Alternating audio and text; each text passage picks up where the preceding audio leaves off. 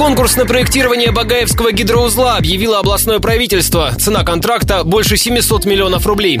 Выбранный подрядчик должен не только сделать подробный проект, но и уделить внимание сохранению экосистемы. Напомню, гидроузел возведут возле хутора Арпачин. По задумке он обеспечит судам безопасные условия прохождения на самом сложном участке Дона – от Кочетовского гидроузла до устья реки Маныч, а также решит проблему маловодья.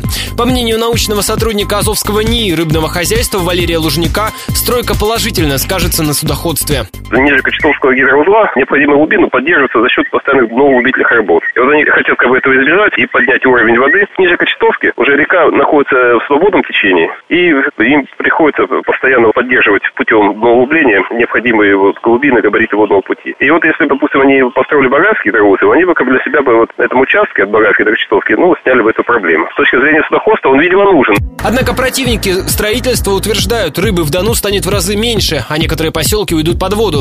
Позицию активистов выразил бизнесмен Юрий Малик. Весной он заказал соответствующие исследования в Южном научном центре Российской Академии Наук. Решили построить еще одну плотину в Маныче, которая поднимет воду на 3 метра, фактически разольется или заболотится. Вся пойма Новочеркасска, подтопится станица Манычская. Рыба перестанет, несмотря на наличие проекте рыбопропускного сооружения лишится последних в мире стилищ, которым являются Маныча пойма, весь Дон до Роздовской.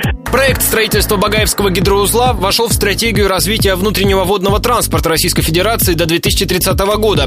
Стоимость работ 22 миллиарда рублей. Добавлю, проектировщика гидроузла выберут до конца октября.